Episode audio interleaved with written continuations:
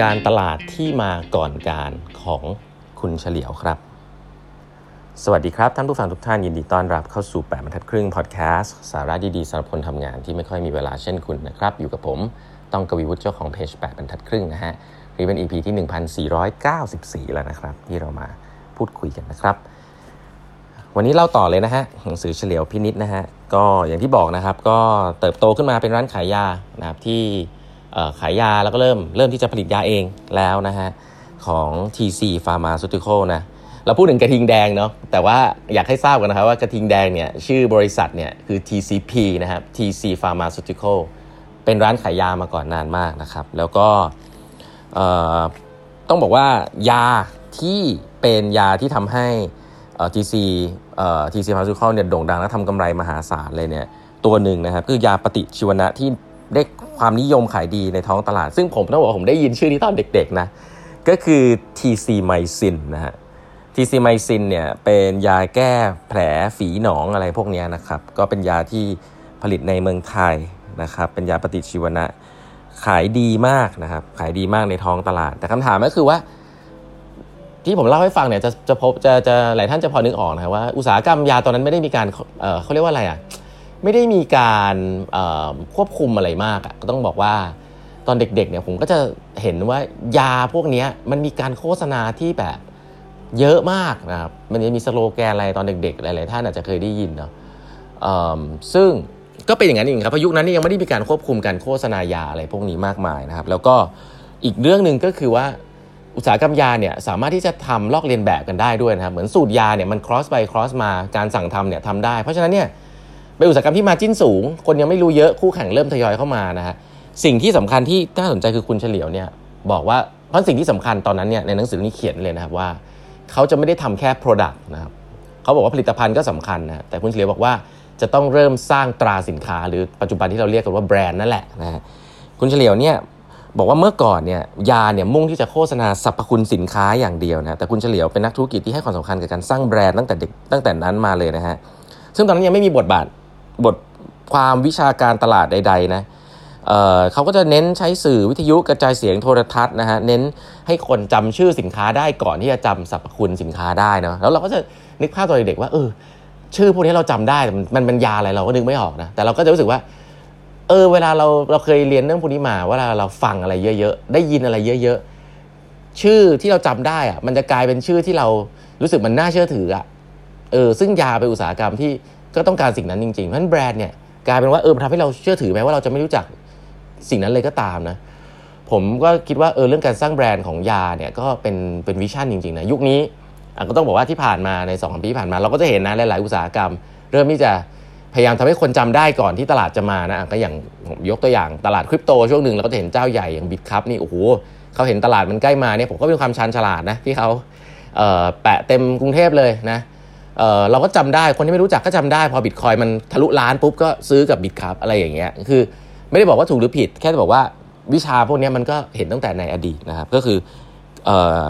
คุณเฉลียวก็อุตสาหกรรมยาเนี่ย TC Mycin เนี่ยก็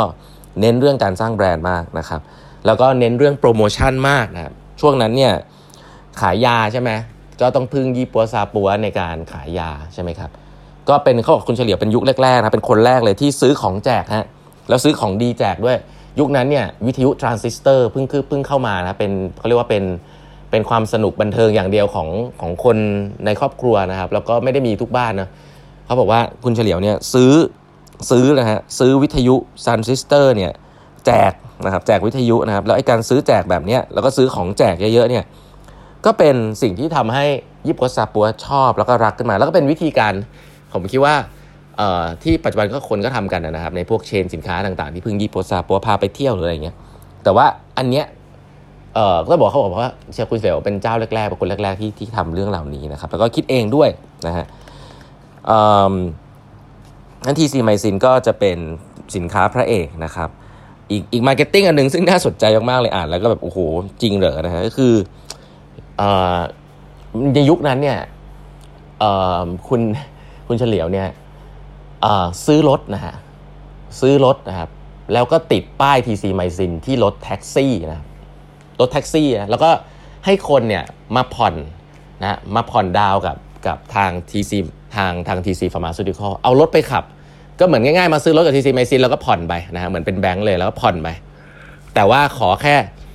ผ่อนจะผ่อนราคาถูกหน่อย แล้วก็ติดป้ายนะครับ TC ไมซินติดป้ายไอไอไอแบรนด์เนี้ย ที่ข้างๆผนังประตูรถนะครับซึ่งผมว่ายุคนั้นนี่ถ้าทำมันล้ำมากเลยเขาบอกว่าช่วงนั้นเนี่ยคนคนถึงกับตลกเลยนะฮะที่เกิดแท็กซี่พวกนี้วิ่งอยู่เต็มไปหมดเลยนะครับ แล้วก็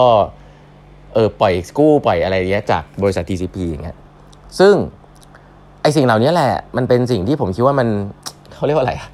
คือฟังแล้วเหมันสนุกอะแต่ว่าในยุคนั้นมันคงดูบ้ามากเลยอะ แต่ว่าเขาก็ทำนะแล้วเชื่อว่ามันก็มีอะไรที่ทำแล้วไม่ work ด้วย แต่เขาบอกว่าไอ้การเอารถเอารถแท็กซี่มาวิ่งอย่างเงี้ยก็ทำให้เกิด awareness มากๆนะครับในยุคนั้นว่าโอ้มีรถมาวิ่งแล้วก็มีป้ายติดอย่างเงี้ยเหมือนเป็นป้ายโฆษณาเคลื่อนที่ซึ่งก็เมื่อก่อนก็ถือว่าเป็นเครื่องมือที่ที่ effective แล้วก็ใหม่มากนะครับก็อันนี้ก็เป็นอีกตัวอย่างหนึ่งซึ่งเห็นว่าเน้นเรื่อง branding แล้วก็คิดคิดนะฮะว่าจะโฆษณาอย่างไรกัน ทุกวันนี้เราเห็นหมดเนอะป้ายเป้ยเออแปะไว้ที่รถแท็กซี่ หรืออะไรอย่างเงี้ย แต่ยุคนั้นนี่มันยังไม่มีแล้วก็ผมว่าการทำให้คนเห็นและการสร้างแบรนด์ แล้วก็ทั้งหมดที่ทำนี่คือเดี๋ยวจะเล่าให้ฟังคุณเฉลียวคิดเองทำเองนะฮะไม่ได้มีเอเจนซี่ใด ๆ มาช่วยนะครับ มีคนให้สัมภาษณ์เลยว่าทำงาน 20 ปีกับคุณเฉลียวไม่เคยประชุมเลยนะสั่งอย่างเดียวนะก็ก็อันนี้ก็เป็นยุคเถ้าแก่จริงๆนะครับสั่งอย่างเดียว แต่ก็ก็มันก็ effective แล้วกันก็ต้องถือว่าเป็นคนที่มี vision มากๆนะครับหรือแม้แต่การให้ทุนการศึกษา นะน่าสนใจมากแทรกโฆษณายาของ TC ไมซินฟาร์มาซูติคอลเนี่ยแทรกไว้ในหนังสือแบบเรียนกอไก่ คือมันมีรูปเลยนะครับว่าแบบเรียนกอไก่ขอไข่ของเด็กๆเนี่ยชั้นเตรียมอนุบาลเนี่ยเขียนว่าสนับสนุนนะฮะอภินันทนาการโดย TC ไมซินอยู่ที่หน้าปกนะครับมีแบบเรียนกอไก่ที่มี TC Mycinอยู่ที่หน้าปกนะฮะข้างในเนี่ยผมก็รู้มันเกี่ยวอะไรกัน แต่ข้างในก็มีชิงทุนการศึกษาของ TC ไมซินนะถ้าคุณ เขาเขียนอย่างนี้นะว่า มีทุนการศึกษานะห้าร้อยบาท 200 บาทนะส่งเรียงความอะไรมาอย่างเงี้ยแต่ก็คือไม่เอาตัวเองไปแอสโซเชตในที่ที่แบบคนเยอะๆอะแล้วผมก็ไม่แน่ใจว่าหนังสือแบบเรียนพวกเนี้ยเอ๊ะเมื่อก่อนนี้คนที่จะเห็นเนี่ยมันจะอยู่ที่ไหนนะเป็นคุณพ่อคุณแม่เห็นหรือเปล่าหรือที่ร้านหนังสือหรืออะไรเงี้ยแต่ว่าเห็นไหมฮะว่าเน้นในเป็นที่ที่คน คนนึกไม่ถึงอะ่ะ เออแล้วผมคิดว่านี่มันเราพูดถึงอะไรที่มันเป็น 30-40 ปีที่แล้วนี่คือมันใหม่มากนะครับ เพราะฉะนั้นก็ผมอ่านแล้วผมก็รู้สึกโอ้โหคือนี่มันไม่ได้เป็นเทคหรืออะไรนะ แต่มันอินโนเวทีฟมากเลยนะครับในความคิดสร้างสรรค์นะต้องใช้คำนี้แล้วกันนะครับแล้วก็ไม่ค่อยแปลกใจนะ ถ้าคนมันเยอะๆบางทีความคิดสร้างสรรค์มันก็อาจจะน้อยนะครับในในในยุคที่มันแบบเขาเรียกว่าอะไร คนเยอะแล้วก็ต้องคุยกันเยอะนะ แต่อันเนี้ยก็ต้องต้องใช้คว่าพึ่งคนคนเดียวจริงๆนะครับ ก็เก่งนะครับ เก่งก็อ่านแล้วก็ผมก็รู้สึกโอ้โหมันมันทำได้ขนาดนี้ทีซี แล้วทีซีไมซีเนี่ยก็จะเจอปัญหานะครับ พอเป็นที่หนึ่งแล้วพอเริ่มเริ่มทำได้แล้วเนี่ยก็